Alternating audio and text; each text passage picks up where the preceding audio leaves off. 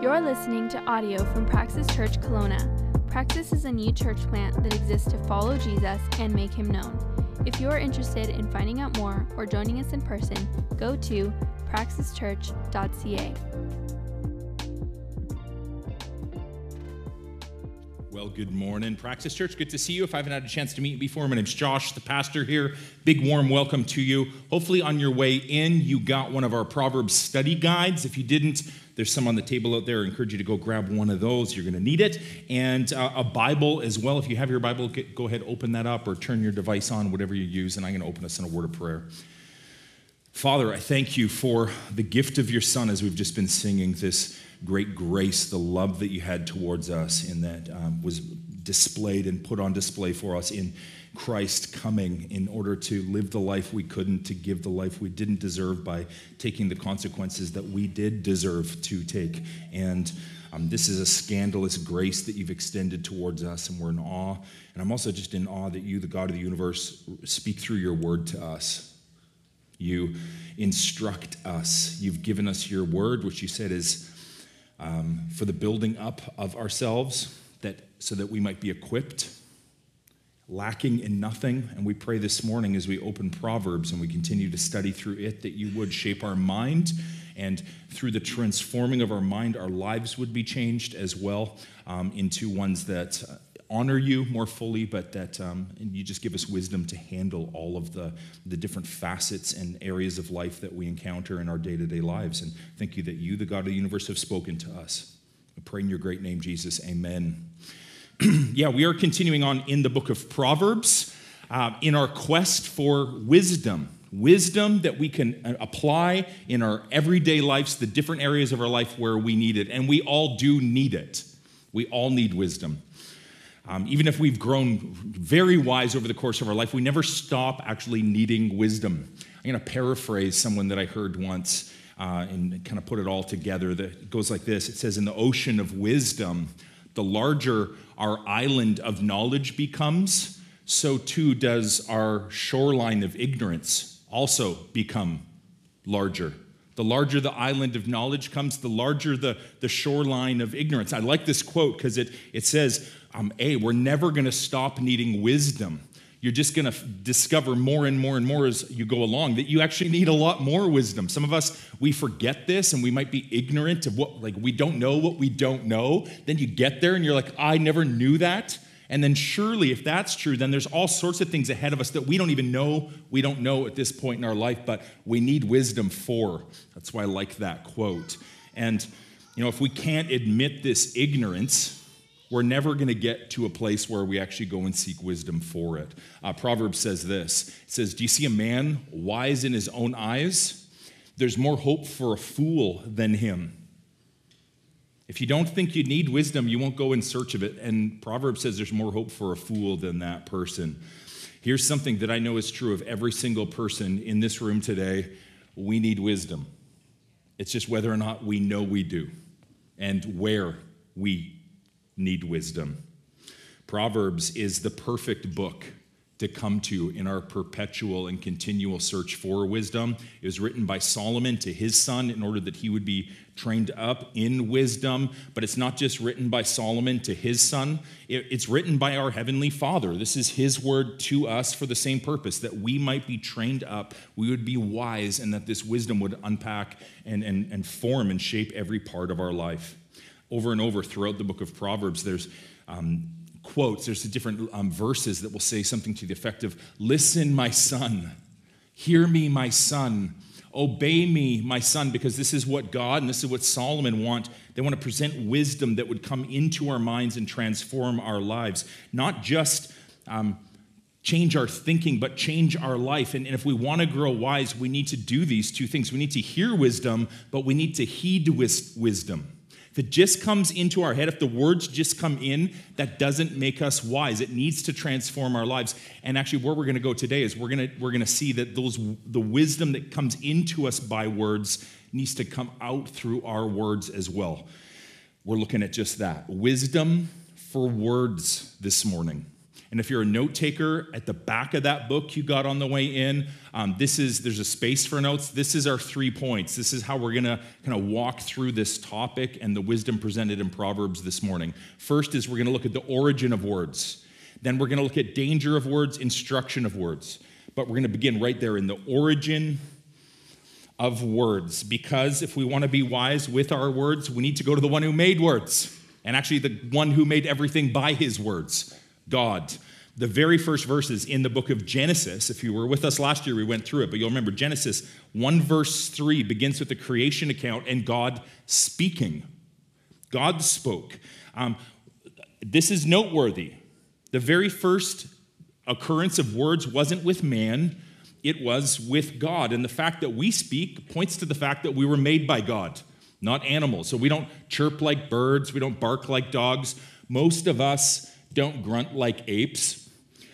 We're like God. We talk, and we talk about all sorts of things, this and that. Some of us talk a little. Some of us talk a lot. Some of us can't stop talking. Words are all throughout our days. They're everywhere. And this is why we need wisdom for our words. The ability to speak is, is something that we share with the God of the universe, and the way that we use our words should be a reflection of that fact. When we open our mouths, what comes out shouldn't be animalistic, carnal. It should be more in line, um, closer to something that's divine, because we were created in God's image, and God's words have a, a, a certain thing that they do.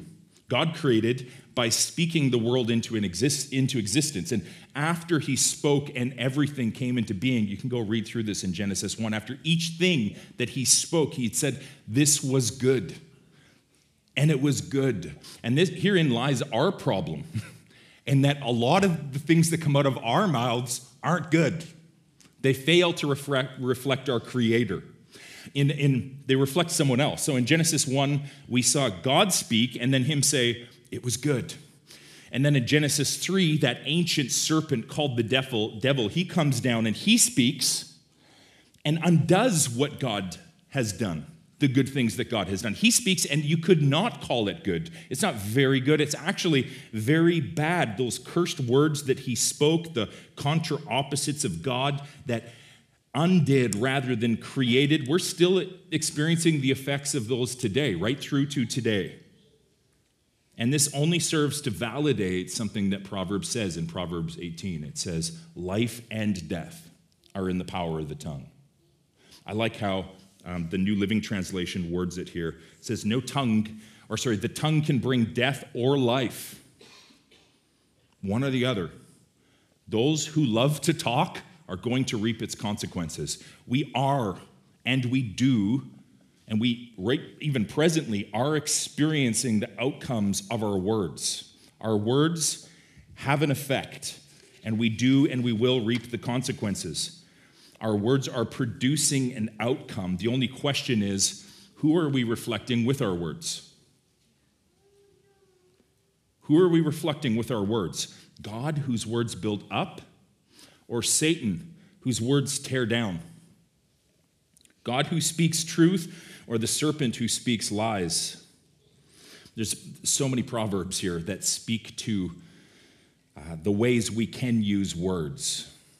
Uh, Proverbs twelve eighteen, it says, there's one whose rash words are like sword thrusts, but the tongue of the wise brings healing. There's many, many proverbs that will juxtapose these two different ways you can use your tongue. Proverbs twelve says, lying lips are an abomination to the Lord, but those who act faithfully are his delight. Those who tell the truth are his delight. Proverbs ten twenty-one, the lips of the righteous nourish many. Proverbs eleven nine, with his mouth, the godless man destroys his neighbor. There's two things we can do. Life or death are in the power of the tongue. So the question we need to ask is, what are our words accomplishing? Who are we reflecting with our words? Who do we reflect with our words? If you came here with a roommate or a spouse, you can ask them right now, who do I reflect with my words? A couple nervous chuckles. Fun car rides home. Paul Tripp, he wrote a great book called War for Words, or War, War of the Words, War of Words, War for Words. I don't know. It's a good book. Paul Tripp, a book on words. In that book, I read it years ago. forgive my memory. He said this, he said, um, we've never spoken a neutral word in our life. We've never spoken a neutral word in our life. He says this because all our words have a movement to them, have a trajectory to them. All of them are having an effect. They're either building up or they're tearing down. They're either reflecting God or the serpent. There's a movement to every word that we speak, either towards life or death. And this is the trouble with our talk, is that if you're like me, a lot of my words have had terrible effects. Our tongues, for many in the room, have served more as instruments of death than instruments of life. All of them are, some of us are, are using words regularly to bring life and or death into the situations around us. Many of us were living out the effects of that. Maybe in our social circles, maybe in our workplaces, maybe in our family, maybe with our spouse, maybe with our kids. We're living out the effects of these death words that we've been speaking. We speak words. They have an effect, and the proverb says those who love to talk are going to reap the consequences of their talk. Talk matters. And in Christian circles, we can often think of these as like little sins.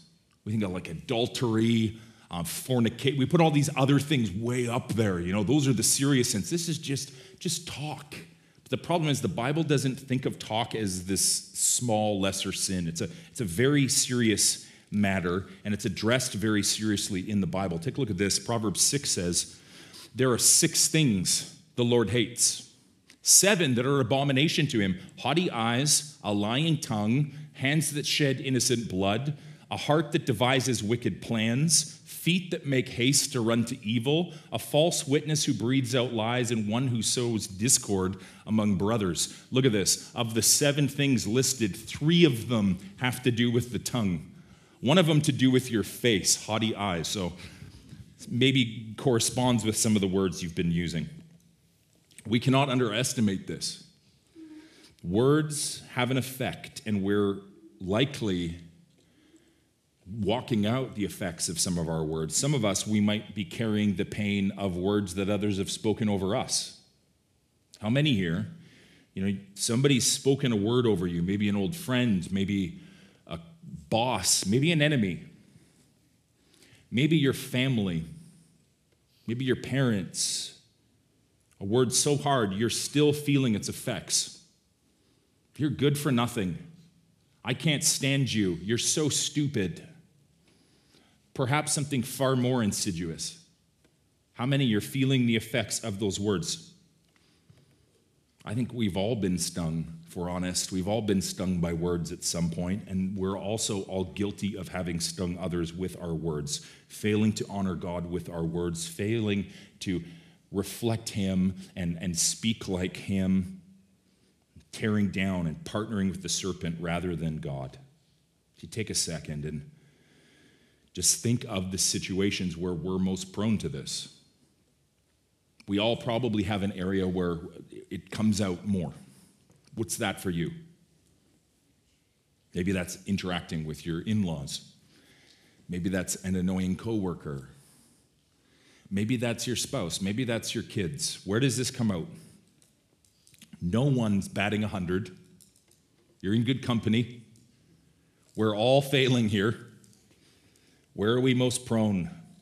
If you're feeling brave, you could ask somebody close to you, hey, where do I, where am I most prone to fail in my language? If you want to get serious about killing our sin, we might want to enlist the help of a partner at some point, because change requires intention, and change requires identification. You can't change something you don't know is there. In the same way, you're not going to end up in a destination you don't buy a ticket to. You're not going to change the way you use your words in an area that you don't identify. Matthew twelve, Jesus says this, I tell you, on the day of judgment, people will give an account for every careless word they speak, for by your words you will be justified, by your words you will be condemned. This leads us into our second point, which is the danger of our words. There is a danger. We're going to have to give an account. Some of us are living out the effect of our words. One day we're going to stand before our Maker, and we're going to give an account for every word that's come out of our mouth. And so Proverbs provides a clear warning. In fact, it gives seven. I've read through Proverbs. I've pulled up every verse again that has to do with words, and I took a look at all of the warnings, and what I see is seven types of warnings. The first is this, about speaking without listening, talking over someone, not really hearing them, just kind of speaking with, without hearing. I, when I think of this, um, I go to the gym, you can probably tell, um, and at the gym, there's this group of guys who, who go into the steam room after, or into the, the hot tub, and their conversations, um, I can't help but overhear. They, they get in there and they talk about ele- whether electric cars are good or bad, and local politics and provincial politics, and whether COVID is real or it isn't real, and nobody's listening. No one listens. I, I think they go home and they collect a whole bunch of information, and just before one person's finished talking, the next person's talking, the next person's talking. It's the worst thing. They just like verbally diarrhea on each other, and maybe I'm sitting with my words right now. I, I don't know, but the thing with this that strikes me is that they're not really listening, and if you're not really listening, it's not really a conversation. You're not really reacting or interacting with what somebody else is saying. You're just like grabbing the talking stick over and over and over. It's it's funny to watch, but it's also a little convicting to me when I when I watch it, because I'm like, oh man, I think I'm guilty of that too. Proverbs addresses this. It says, to answer before listening is folly and shame. So it's not just to, to talk over somebody else. It's to talk without having even thought about. To answer without listening is folly and shame. We have no hope of acting wisely if we're not considering our words and just kind of spewing everything that comes into our mind. And this is why James, the brother of Jesus, said, let everyone be quick to listen and slow to speak. Quick to listen, slow to speak. It gives a second warning, which is of lack of discretion. In chapter twenty-nine, it says this, do you see a man hasty in his words? There's more hope for a fool than him. In chapter ten, verse nineteen, it says, when words are many, transgression's not lacking. So it's, if you talk a whole bunch, you're going to sin a whole bunch. It's just how it works. And so we got to start to kind of regulate what we say. Um, and it's this here, this one, this lack of discretion. It's not talking just about talking too quickly. It's, it's about sharing more than needs to be shared, saying more than needs to be shared or said. Proverbs twenty-six, I love this. It's not on the screen, but Proverbs twenty-six describes somebody who talks too much and shares too much as um, being like a maniac shooting flaming arrows of death. So poetic. It's good. A maniac shooting flaming arrows of death. That's somebody who just doesn't, whatever comes into the mind comes out of the mouth. But Proverbs thirteen, it says, he who opens his whips, his lips comes to ruin. We need to exercise restraint because loose lips sink more than ships. They sever friendships, they shatter families, they sabotage trust, and in many cases, they've split entire churches. Just because we think it doesn't mean we should say it. Just because you know something doesn't mean you should share it. Just because it's true doesn't mean you should share it either. It can still be gossip and truth. ten verse eight in Proverbs says, a babbling fool will come to ruin. The third thing it warns against is blunt frankness, referring to words that are said in just kind of a needlessly sharp way. Um, Proverbs fifteen one says, a sharp word stirs up anger. There's basically, there's nicer ways you could have said it, but instead the decision gets made to kind of weaponize some words in order to hurt people, if we're honest. We've probably all done this. We've certainly been the recipient of that or know somebody who, who speaks like this. Things are said in a way that are intentionally meant to kind of to jab us. I've already put the, quoted the verse, but I'll put it up. It says, there's one whose rash words are like sword thrusts. That's what it's talking about. Words are weaponized. Proverbs eighteen six, it says, a fool's lips walk into a fight, and his mouth invites a beating. Why? Because he's weaponized his words. He picks fights with his words. His mouth is inviting a beating because he's needlessly, or there, or he or she is needlessly blunt and rude. And the outcome of the words couldn't possibly do anything other than offend somebody. blunt frankness. Fourth thing it warns against is lying and exaggeration, um, departing from the truth with our words. And it could be done for a couple different reasons, to either kind of cover our guilt, make ourselves look different, um, absolve us of guilt, exaggerate details, kind of like the fishing stories, in order to make ourselves look better. This is what um, Proverbs calls lying and exaggeration. A few verses on this. It says, lying lips are an abomination to the Lord. Why?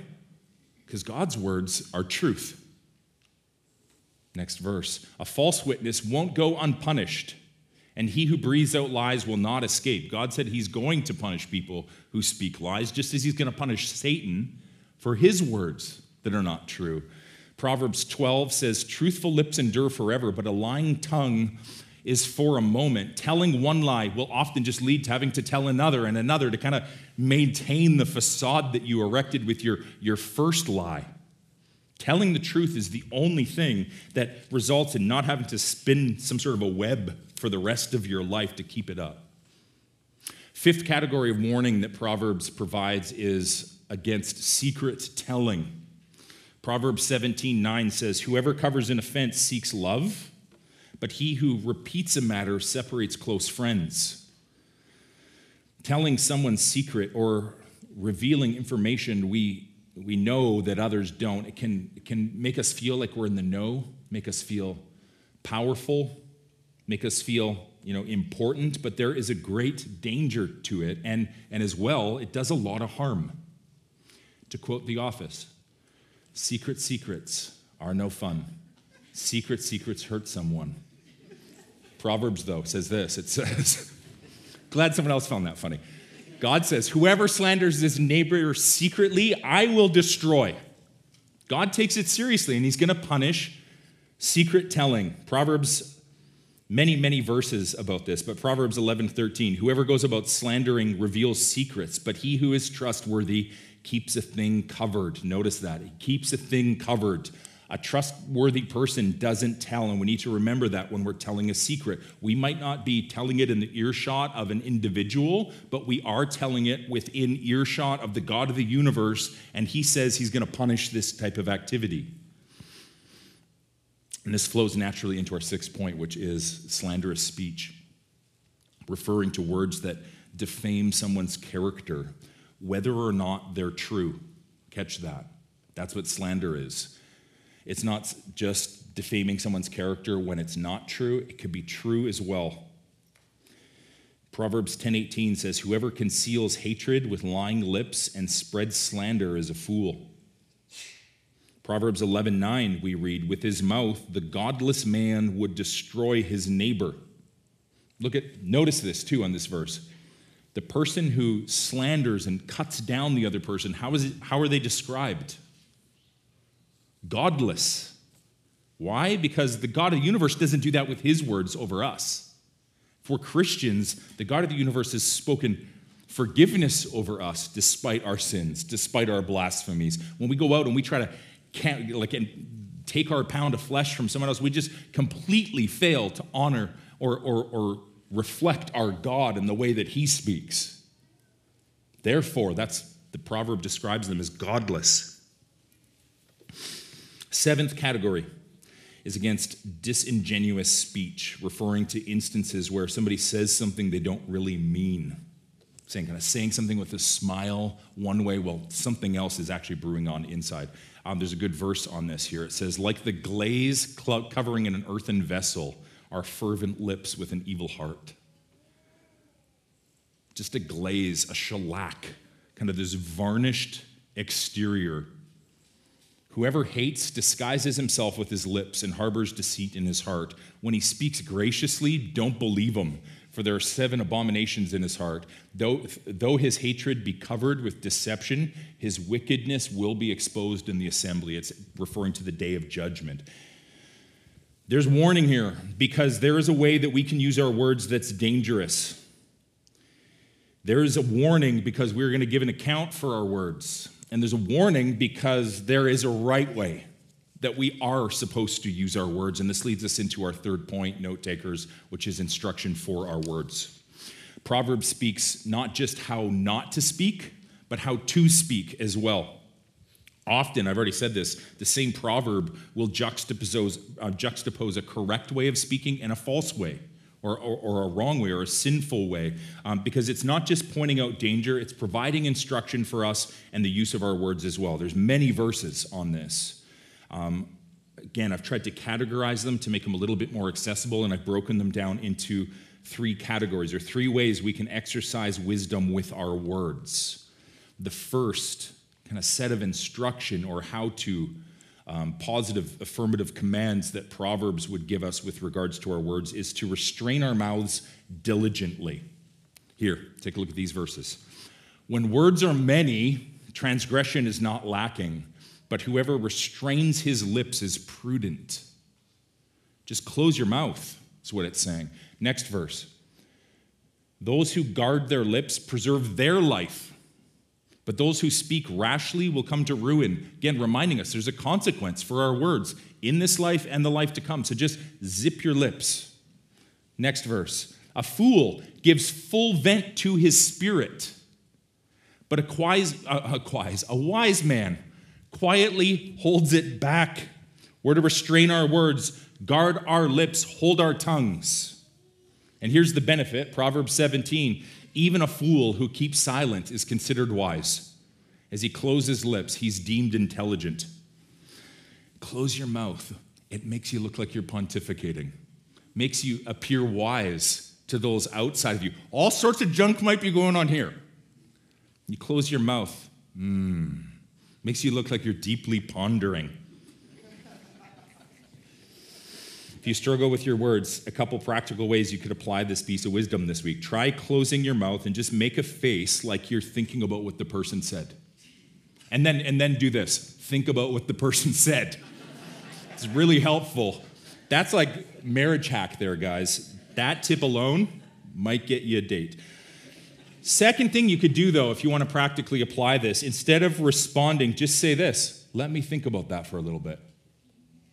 Let me think about that for a little bit. Practical ways we could apply this, this command to just restrain our mouths diligently. At the very least, you're going to appear wise, but it might help some stupid from falling out too. Second thing Proverbs tells us is to choose our words wisely. Take time. Think about how we want to respond. And if we can't say it without being angry, if we can't say it without our emotions spilling out, if we can't say it without yelling, just don't say it yet. Go back to step one, zip your mouth. Quiet. Ponder. Think about how you might want to speak. Again, I've quoted it, but I'll put it again. There's one whose rash words are like sword thrusts. How many other than me, you're guilty of your words doing that? Look at what it says. But the tongue of the wise brings healing. That should be our goal.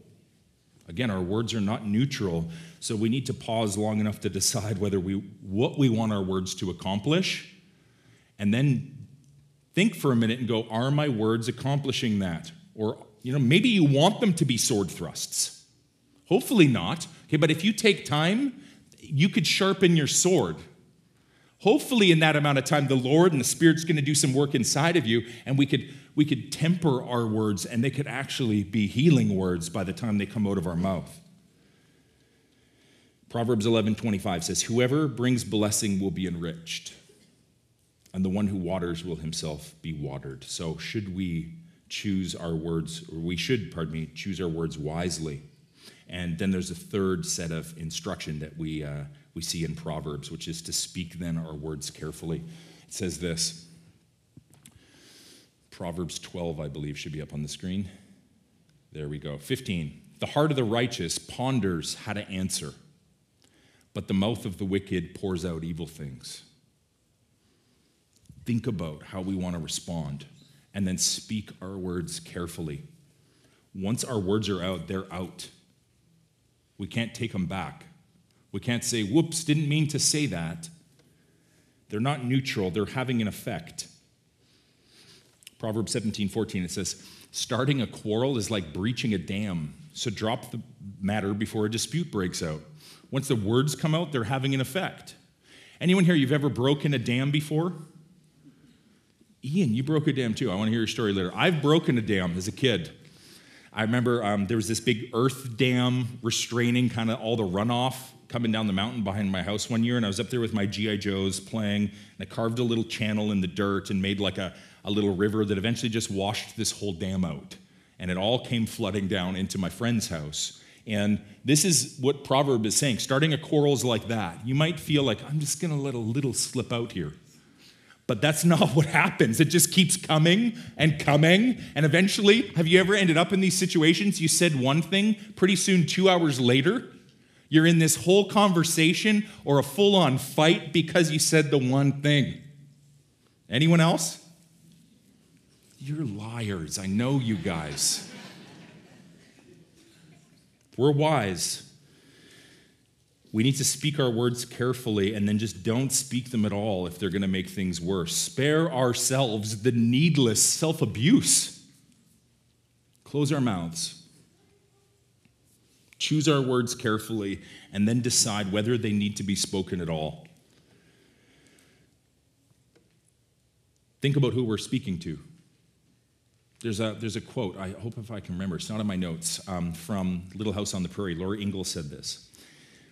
If wisdom's ways you wisely seek, five things observe with care.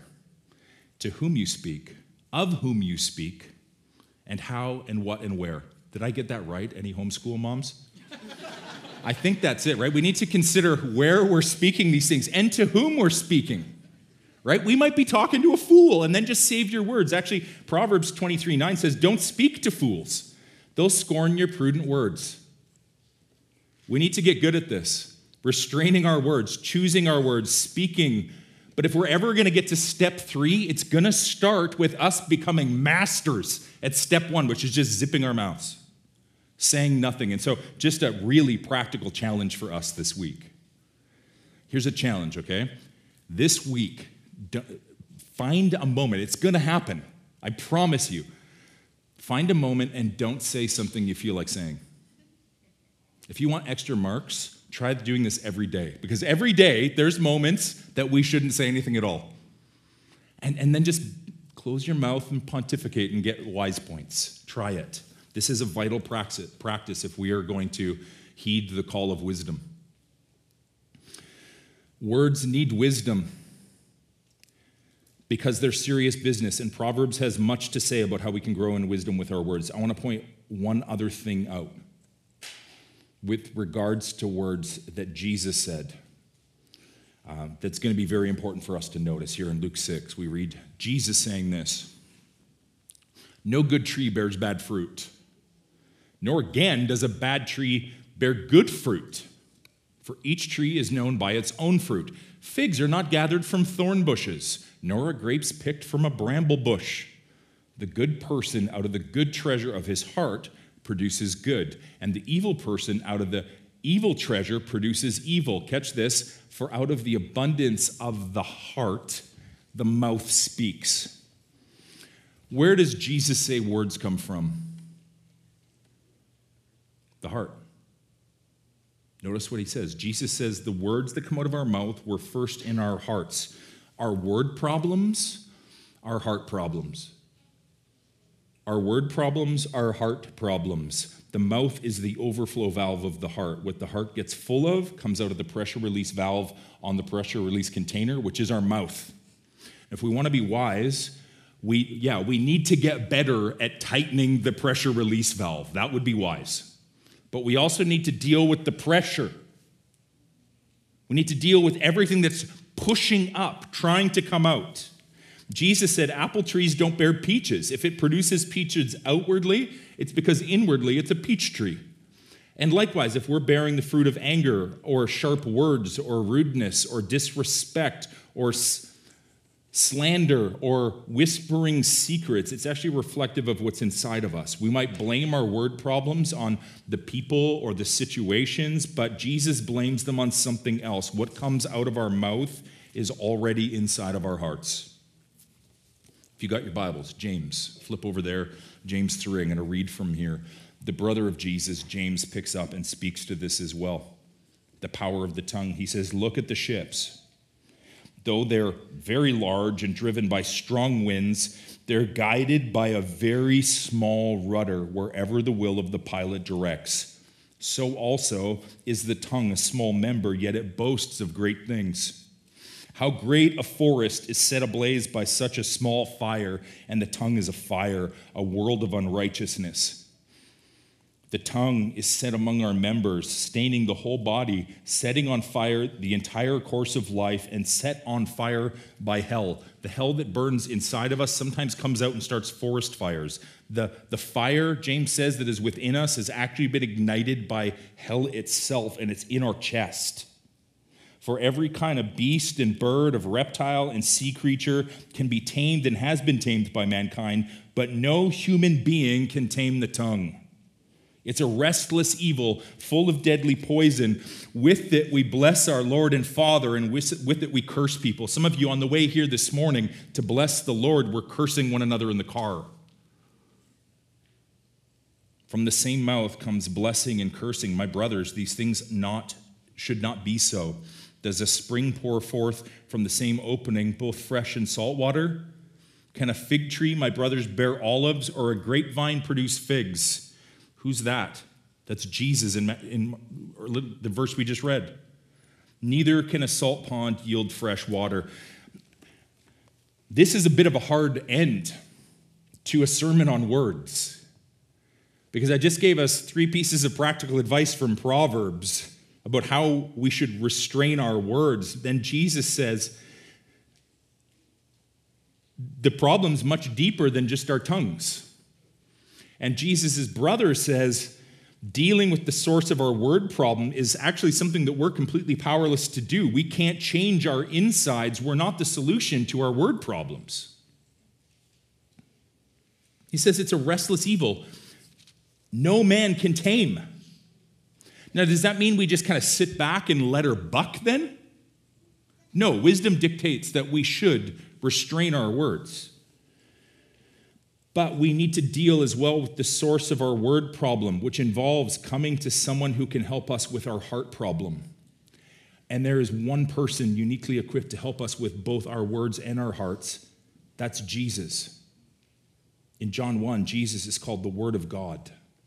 A little earlier this fall, there was a sermon on this, John one. There you find Jesus described as the Word of God. This is because, as John says there, Jesus was with God in the beginning when he spoke everything to an existence. After Satan spoke and his words and, and God's good creation kind of came unraveling, John tells us God sent his Son into the world to save the world. It says Jesus is the Word of God that became flesh. Jesus is the Word of God that created, came to speak again a message that would undo the sinful effects of the serpent's words and reconcile and restore his creation. The voice that created everything came down into the muck that resulted from Satan's words, and he spoke again in order to do this, to recreate. To recreate. God's words spoke creation into existence. Satan's words brought sin into existence. Jesus' words have brought redemption, reconciliation, and renewal back into the world, which means this, church, we have hope for our word problem. It's not just that we get Jedi-level good at restraining our tongue, because even if we could restrain it, it would all be going on in our hearts. All that schmeg would still be going on inside of here. Jesus offers hope not just for our words, but for our heart. And so if you're here and you have been wounded by the words others have spoken over you, Jesus speaks a better word. He says that you're not whatever anyone else has called you.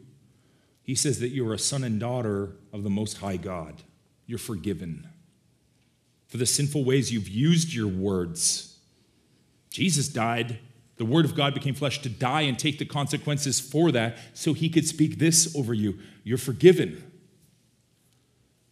But he does more than just forgive. For the garbage dump that is our heart, to those that are in Christ, he gives a new heart that despises its sinfulness and, and gives us the Holy Spirit to help change it. Ezekiel says this. We see prophesied the coming of the Holy Spirit. There we read God saying, I will put my spirit within you and catch this, cause you to walk in my statutes and be careful to obey my rules. This changes the game.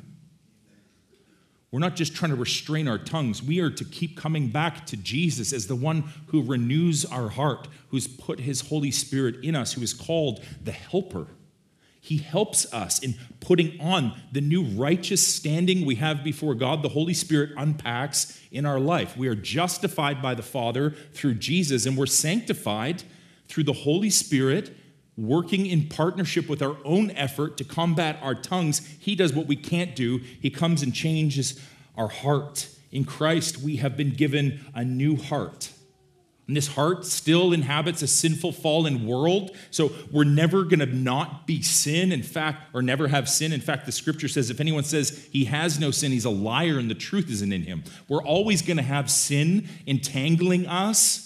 But if the Holy Spirit's in us, the, the goal and, and what should take place is that every day we're putting our, our sin to death more and more and more. Why? Because our heart's being renewed. Because we're being renewed in the image of our Maker. Church, words are important. God is the speaker of words, and he's made us to be able to speak words as well. And in our speaking, our job is to use words in the same way now and for the same reasons that he does.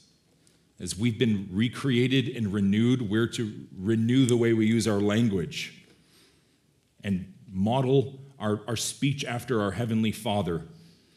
Our words should build up, not break down. They should heal, not hurt. They should tell truths, not lies. They should help, not hinder. They should reflect God and his character and not the serpent and his.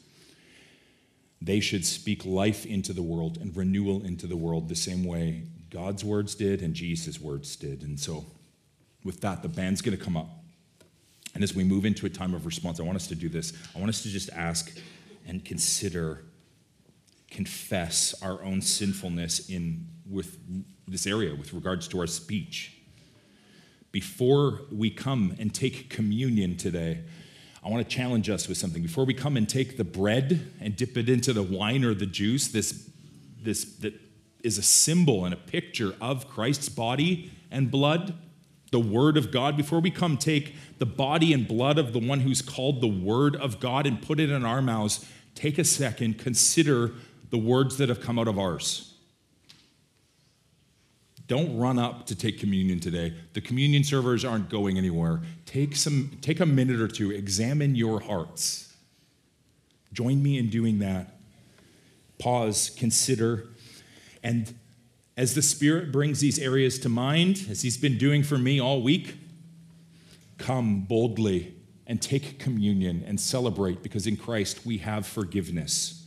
We find one who's described as being faithful and just and able to cleanse us from all unrighteousness. So if you're feeling the sting of condemnation of your own words, come and take it and celebrate, because Christ has died to cleanse us from all unrighteousness, not just forgive it, to cleanse it. Come and take that in faith, and then let's respond in praising the name of Jesus and rejoicing over that great truth together. Let me close us in a word of prayer. Father, I, along with everyone in this room, just confess that I've fallen so short, that my words in countless times have failed to reflect you, failed to, to emulate your words, the words that you've spoken over me in creation, in recreation, in forgiveness and salvation. My, my words have went out and damned rather than healed. They've torn down rather than built up. And if, if, if I get what I have coming as a result of that, this is a, this, I'm in trouble. I thank you in Christ we have one who the Word of God became flesh to come speak a better word over us, and that we can come boldly and with great confidence before the throne, because he stood in our place and took the consequences for that. And I pray that by the power of your Holy Spirit within us, we would go out and reflect your words into the world, words that build up, encourage, words that line up with you, the first speaker of words. Spirit, invite you to come and examine our hearts. And then I pray that you'd just give us a deep sense of assurance of salvation as we celebrate communion and worship in our time of response. In your great name, Jesus, I pray. Amen.